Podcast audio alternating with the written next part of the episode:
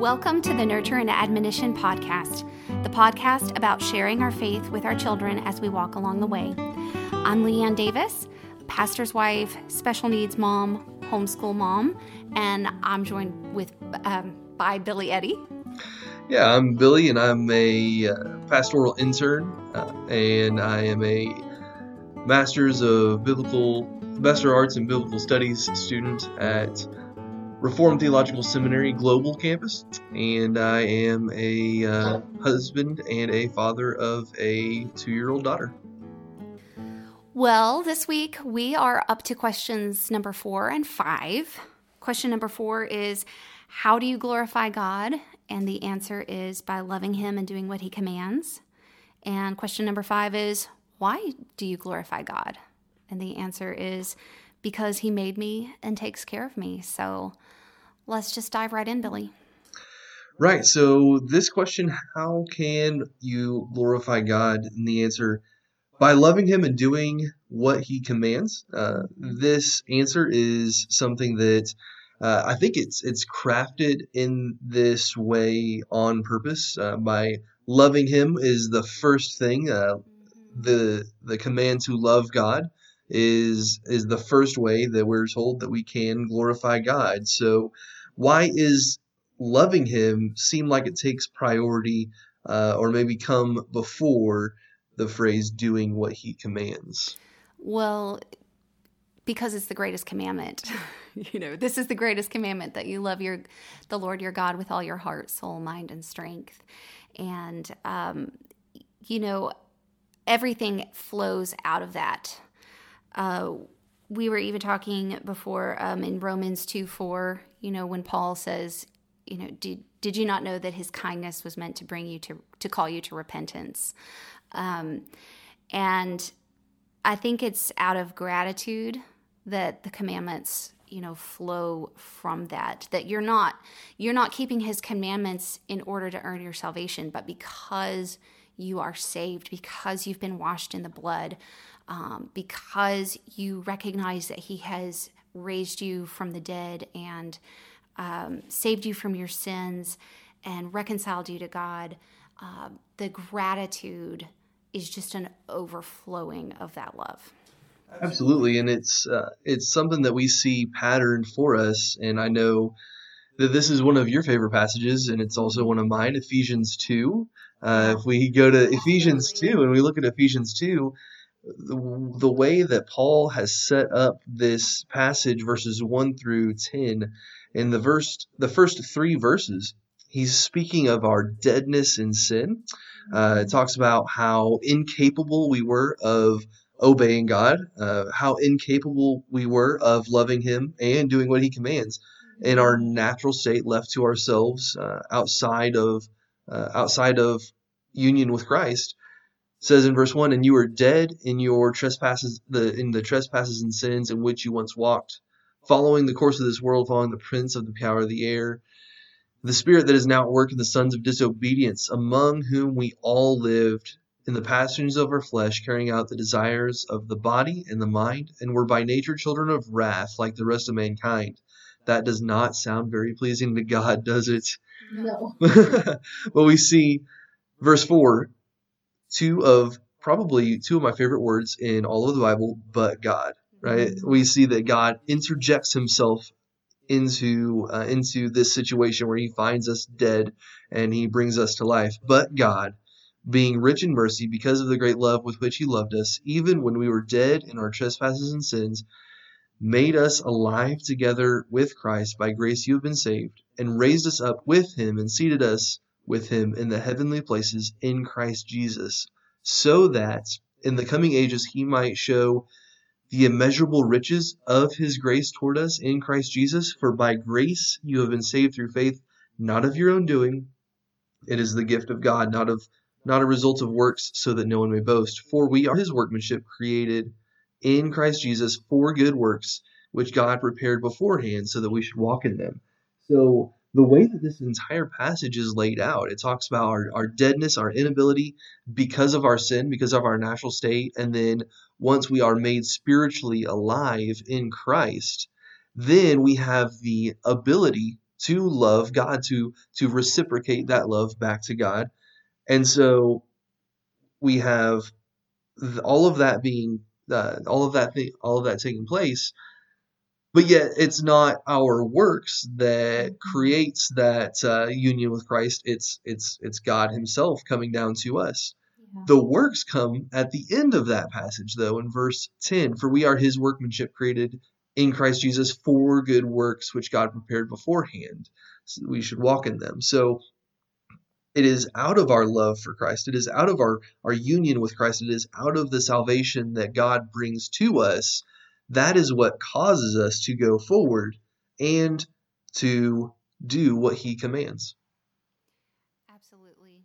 I used to have it so backwards uh, myself that I I really used to think, "Oh, I just I just love God and he saved me because I loved him so much."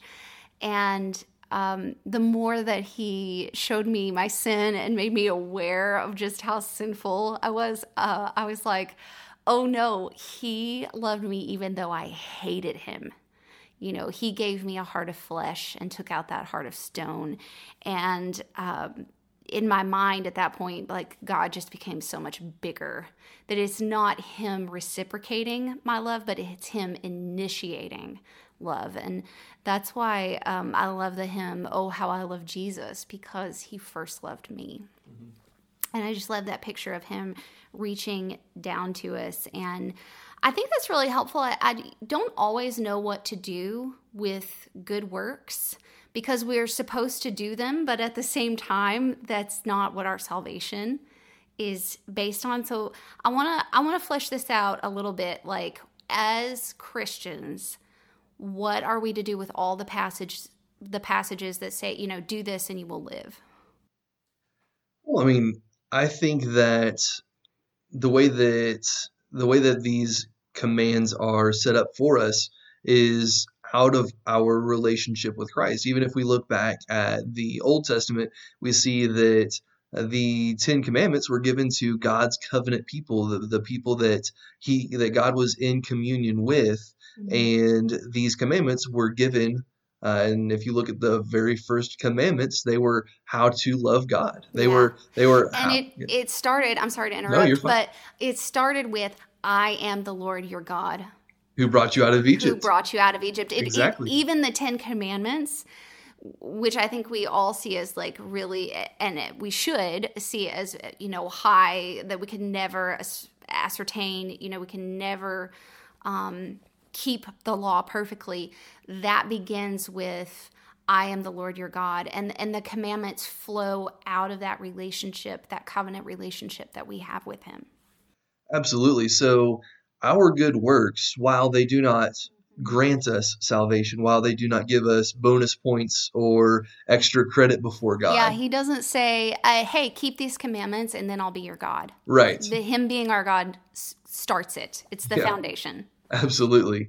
And so we see that due to our relationship with this living, loving God who created us, uh, we can, in fact, actually obey him with um, by our actions. We can, now, of course, not perfectly, right? And that's something that I think is is key to uh, to speak with our children about. Is uh, children you might have some uh, some children who are more rebellious than others. You might have some that are perfectionist, uber perfectionist, where they just want to obey you all the time and never want to let you down, never want to disappoint you, and and uh, they might fail and beat themselves up. And I think that if we if we if we create God's law as a something that they have to achieve over and over again every day and that they fail if they don't, then we're mm-hmm. setting them up to beat themselves up over their own failures. Yeah. And so our our obedience should not be set up in a way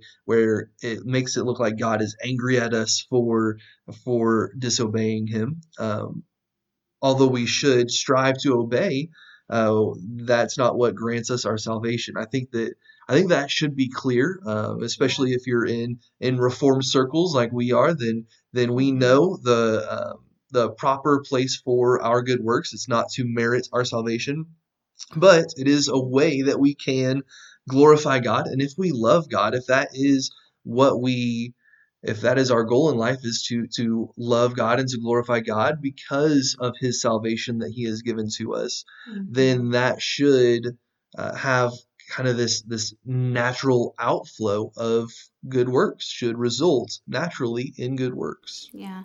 I think this is the reason that in um, in our church and in reformed churches we are always preaching the gospel you know because in the tradition that i grew up in the gospel was just kind of seen as the gateway to the church. And once you heard the gospel you you moved beyond it. You got into more um, mature theology or, or doctrine for training. And it was very different for me when i when i married um, you know scott who's the pastor of our church and kind of learned that no every time that you break the commandments every time that you fail every time that you're not um, you know th- that you're sinning it's it's ultimately because you're not believing the gospel you are not fully trusting in God and that He has, um, you know, covered you with His righteousness. And that's been a big mind shift for me. Um, just, uh, I always say we don't we don't become sanctified by like pulling ourselves up by our, our bootstraps. We become sanctified by falling more in love with Christ because that actually that actually changes our hearts, like recognizing the greatness of what he has done, how far he came down uh, to save us from our sins and, and reconcile us to God and, and to himself and and just exactly what it is that he did for us. That is what uh, breaks our hearts and brings us to repentance and um, and and changes us and strives us to do better to be to be worthy of that you know, the Apostle Paul, when you read the epistles, it's always, you know, he doesn't tell the Corinthians, hey, you guys better think through whether you're really saved, if you would act like that or not. You know, he says, which of, of all of the of all yeah. of the churches, it would be the Corinthians. And it would be the Corinthians. He's like, no, no, no. Remember that you are washed.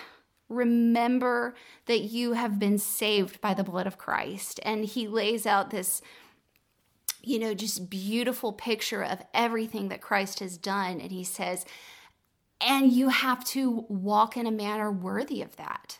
And he doesn't ever call them to question their salvation, but he does remind them of who they belong to, who they are, where where their identity lies, and that their behavior should be a reflection of that. Right, and and for myself, growing up in a context where I went to a independent fundamentalist Baptist uh, private school for mm-hmm. a majority of my uh, my childhood, I I was I was told to question my salvation because they found a copy of a Green Day CD in my backpack, and um, yeah, it, uh, that, that, was oh, a Billy. long. Uh, yes, I was a horrible, horrible person, oh. and I was I was called to question my salvation, and it was never anytime, anytime the the idea of of legalism tries to creep in, it doesn't say, "Look at how big God is." Uh, it does. It says, "Look at how well you could be doing." You know, if you just keep trying harder. And I think that one of the beautiful things about the Reformed faith is the fact that God is made so big that the idea of obeying God doesn't become like this, maybe if I just try a little bit harder, I can reach it, but by acknowledging how depraved I am as a person, how how sinful I am, and the fact that I mean even the even the most important commandment to love God with all your heart, soul, mind, and strength well, guess what? I can't do that yeah. at all. I can't love God with all of my heart for even just a second. And so I think that once we get this distinction between who God is and who we are, and um, seeing how big God is and that He actually doesn't need us, yeah. I think that I think that once we put ourselves in the right place, then uh, we see that God actually came down and saved us when he didn't need us, that's a loving God. That is an incredibly loving God that would that would choose to communicate, to to have this relationship with uh, unworthy humans like us, like me. Um, and once once I see the love of God in that, in in the the fact that He actually cares for us, He He numbers the hairs on our head. He he actually is involved in our life. He didn't just kind of kickstart the world and then leave it running and walk away. He's actually intricately involved in each one of our lives. Uh, this gives me a reason to want to glorify him because I do not deserve that kind of attention from an almighty, infinitely powerful God. But yet he he does it anyway because he's an awesome God. And so, how can we glorify God? By loving him and by doing what he commands. Mm-hmm. I want to obey this God because he is an awesome God, because he wants what's best for me. And I know that because he tells us in his scriptures mm-hmm. uh, that, that he, he cares about us. Uh, and so I think that I think that once we get an idea of who God is, how big He is, then that is what actually spurs on motivation to obey him. It's not if you if you if you set the bar high and say that you can achieve this if you work really hard, then I'm just going to get discouraged because I haven't been able to achieve it my entire life. Right. But once once I see that oh, that's not the role that good works play. Good role uh, the role that good works play in our lives is to glorify the God who loves you, who is so much bigger than you, but he loves you anyway once I see that that is the reason why I'm doing good works, then that spurs me on to do more good works. Yeah. Well, to go back to the Ephesians passage, you know, the good works that God has prepared in advance that you should walk in them. You know, the, even all of your good works are are his gracious blessing to you. And and if you want to do good works, you know that that by the power of the Spirit, He gets glory for that too, because you don't want to do good works on your own. Right. You know, and it's only through His empowerment and the Spirit living in you that you would ever desire to do good works. And so God gets all the glory for that too. Yeah, absolutely. And and our good works uh, as as Martin Luther famously said, uh, God does not need our good works, but our neighbor does, right? Like our our good works are um, they are needed by our fellow brothers and sisters in Christ. They're needed by our family members. They're needed by our children. They're needed by um, people on the streets who we don't even know. Uh, they need our good works. We need to be a bright light shining in the darkness, the city on a hill that uh, Jesus talks about in, in Matthew. I think that our good works uh, that are inspired and and um, given to us by Christ anyway. Yeah. Uh, I can I jump in yeah, for just absolutely. a second? I I think that maybe we should um, flesh out exactly what we mean by good works. Okay. Yeah. You know, and like, and what is it exactly that He commands?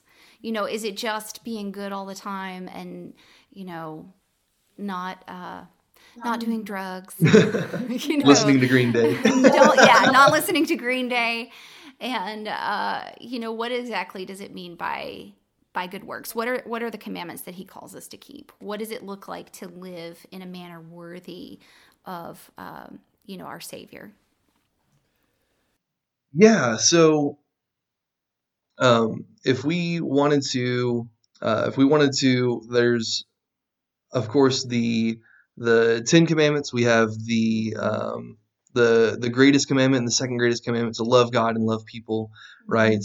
Um, and these are um, these are things that God has called us to do as as His people, um, as as His sheep, and it's so much more than just kind of like a checklist, right? A lot of times we can treat the Ten Commandments like a like a checklist. Have you done this? Have you done this? Have you not done this? Have you not done this? And that is so that's so burdensome because it puts all of the focus on ourselves. It turns us inward on ourselves rather than turning us towards Christ and uh, looking at His active obedience on our behalf. Um, yeah, trying to keep the commandments can kind of become its own sort of navel gazing. Oh, like, I haven't broken any of the Ten Commandments today. Look at me, I'm making a joyful noise to the Lord, you know, and and it's really just about us feeling it, we can make it where it's just about us feeling like we're really doing oh look at these master all these i've kept right. you know as the rich young ruler Absolutely. says and uh, that's that's not really uh, that's not really what it's about but i i think in you know in humility um recognizing i think recognizing what is what is good recognizing that we don't do it perfectly um, but pursuing it anyway and just trusting that the lord redeems all of that. He redeems all of our impure motives you know and um and we just have to I don't know for myself like for somebody who is a perfectionist and and always wants to wants to be perfect you know and I, I have to remember that um, it's it's good uh, just to I don't know. My motives don't always have to be perfect in order to do good things. Like the Lord is redeeming, actively redeeming all of that. Right, absolutely. And I think that what later on when we get to our our memory verse that we're going to use for this passage, I want to quote it right now, but we'll come back to it. It's Micah 6 8. He has told you O oh man, what is good, and what does the Lord require of you but to do justice, love kindness, and walk humbly with your God? Mm-hmm. And so I think that this leaves out any sort of legalism or any sort of uh, navel gazing that can be caused by thinking that you've somehow mastered the Ten Commandments. Yeah. That gets kicked out with walk humbly with your God, right? Right. Um, it reminds me of when Jesus is rebuking the Pharisees in Matthew, uh, and he says, you know, y'all are straining out a gnat and neglecting the the weightier matters of the law, justice and mercy. You know that they uh, they would rebuke and be offended that Jesus actually healed somebody on the Sabbath, or that you know a lame man who who has always been paralyzed can can walk and carry his mat on the Sabbath, um, and yet they they're completely neglecting justice and mercy. You know, they're so they're so focused on the, everything that they've added to the law that they don't even see the point of the law. Yeah. You know that it's that it's goodness and, and justice and mercy, and um, one of the things that we were talking about before was John 14, 15. If you love me, you will keep my commandments. And um, you know, my husband was reminding me that when it says, if you love me, you will keep my commandments, it's not you will obey them perfectly, but it's if you love me, you will cherish my commandments. You will value them. You will cling to them. And I'm somebody who really can fall into despair about my sin. And that that's really helpful for me to remember, you know, that he knows our he knows our frame and that honestly, I've had to, to realize that it's actually a good thing when we hate our sin. Like that is a sign of the Spirit's work in us. Um, you know, it's like Scott says, uh, the people who don't struggle with their sin are unbelievers. You know, so just the fact that you you hate it and you wish that you didn't do it, and and you just long to be better that that is a sign of your salvation it's not cause to make you doubt your salvation but it's it's cause to make you praise jesus thank you that you have given me a heart that can love good and right things and hate bad things so i think that if we if we're looking at uh, question four how can you glorify god by loving him and doing what he commands that's good to know how, but a lot of times people need to know more the how more than the how. They need to know the why. And so the yeah. why, if we look at question five, why are you to glorify God? Because He made me and He takes care of me. So uh, I think that this this brings us back almost to, basically to the beginning. Question one: Who made you, God?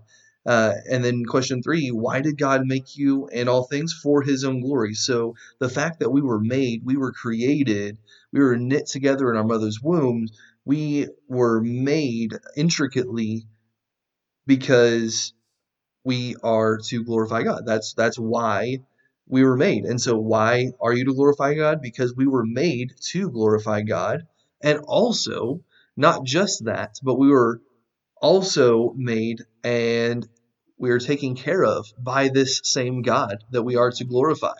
So uh, we see if we look at Matthew 6, especially the end of that this passage here, that it talks about talks about anxiety and um, being being anxious. And Jesus says in Matthew 6, 25, Therefore I tell you, do not be anxious about your life, what you will eat or what you will drink, nor about your body, what you will put on.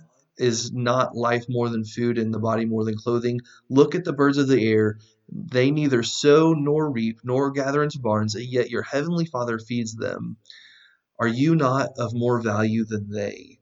And so I think that this perfectly answers this question we are to glorify God because He made us and He takes care of us, just like He takes care of the birds of the air, uh, just like He takes care of the lilies of the field later on in that same passage. Talks about uh, the uh, other creation and the fact that, that we were made in the image of God. If God cares about the birds and the, the flowers, then of course He's going to care about us. And that is cause for us to glorify God. Yes, absolutely. I affirm everything that you just said. Yeah, and I have nothing to add. Uh, yeah, no, it it really it it does. It takes us right back to you know, God made you on purpose. And and you know, we were kind of talking um last week about how the creation gets more specific down to God's like almost crowning achievement you know that he created man in his own image. And that is such a special thing. Um and but he's such he's such an intimate god. He's such a god who so cares for his creation um, that he even loves and remembers the sparrows and the lilies in the field, but how much more he gave you his image. So, how much more does he care for you and me? If that's not enough to make you want to glorify God, then I, am not sure. I'm not sure what else yeah. can, can, motivate you at this point. Um, so I think if it's good that we move into our uh, our head, heart, hands segment. If we yeah. think that, uh, all right, so how does this change the way that we think? Uh, how do how do these two questions and answers change uh, the, the, way that we, we think about things, the way that we think about ourselves or think about others.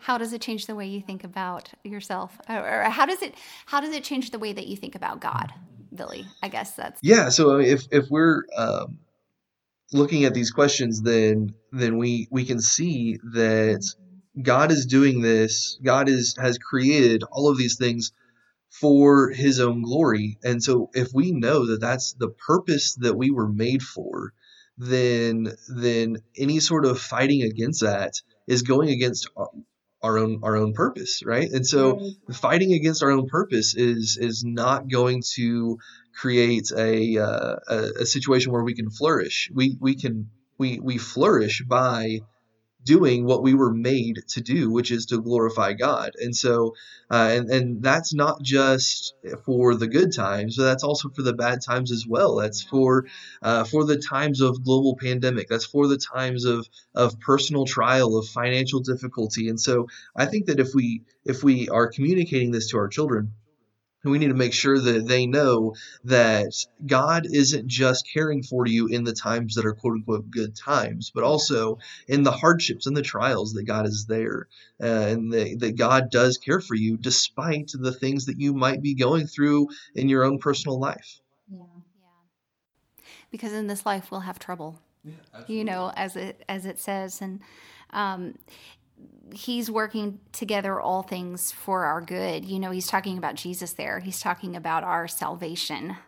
You know, and ultimately everything is for our good and we may not we do not in fact have the whole picture of that in this life. Like we can't even fathom or understand, you know, everything um, that he's working together in this life and how he's caring for us. I, I don't think that our human intellect is even capable of really comprehending everything that he is is is doing to care for us and to bring about our good but one day it's all our faith will be sight and it will all be revealed. Yeah, absolutely. So so how how should the question and answer here four and five how should they change the way that we feel maybe about God or about our own good works about about others? How how does this change the way that we feel?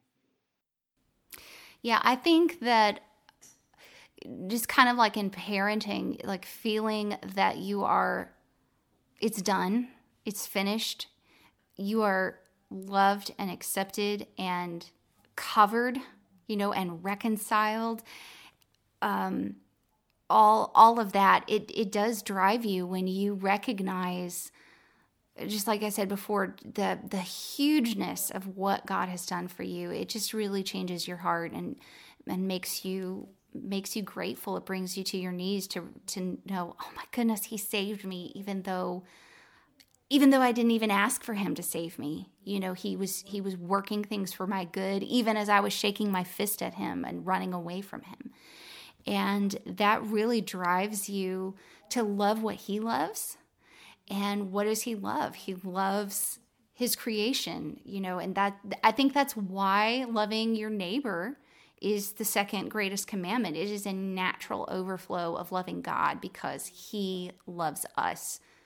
All right, so uh, I think that yeah. So for emphasizing it for our yeah, emphasize we should when we are communicating with our kids about how this should change the way that they feel, uh, that they they should not feel that God is a distant God who's just kind of sitting up there mad at all of his children for our disobedience, but that that God is a actually a loving father who wants what's best for his children and that uh, what's best for us is actually to live in a way that glorifies god yeah. and so i think that that should change the way that we feel about our God. He is a holy, almighty God, but not a distant God, no, not a yeah. stone cold, mean God.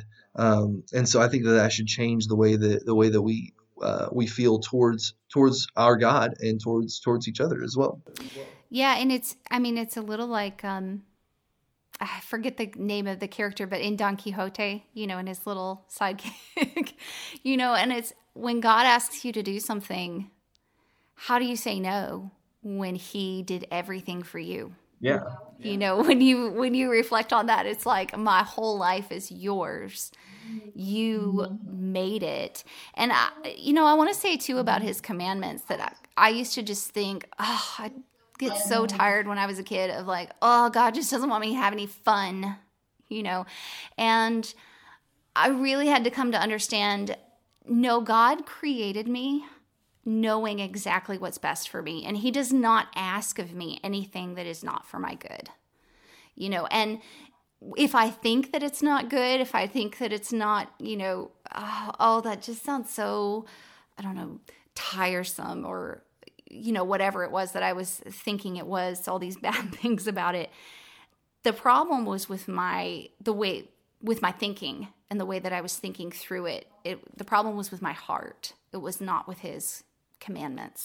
Yeah, and I think that leads perfectly to hands. How should we what what should we do now that we understand these questions and and how can we spur on our kids to to glorify God? And I think that uh, reminding them uh, that the motivation, uh, the reason why we do good things for our neighbors, the reason why we do good things for uh, for our for our children, uh, the reason why our children are are nice and uh, are doing good things for their friends at school or anything like that. The the the reason why we're doing these things is to glorify God, and that's that's the the main reason. It's not uh, that is the reason that trumps any other reason, right? It's not to get uh, any sort of extra points or anything like that, not to uh, be a better person than your sibling, right? There's no, it's not done out of out of rivalry, but purely out of uh,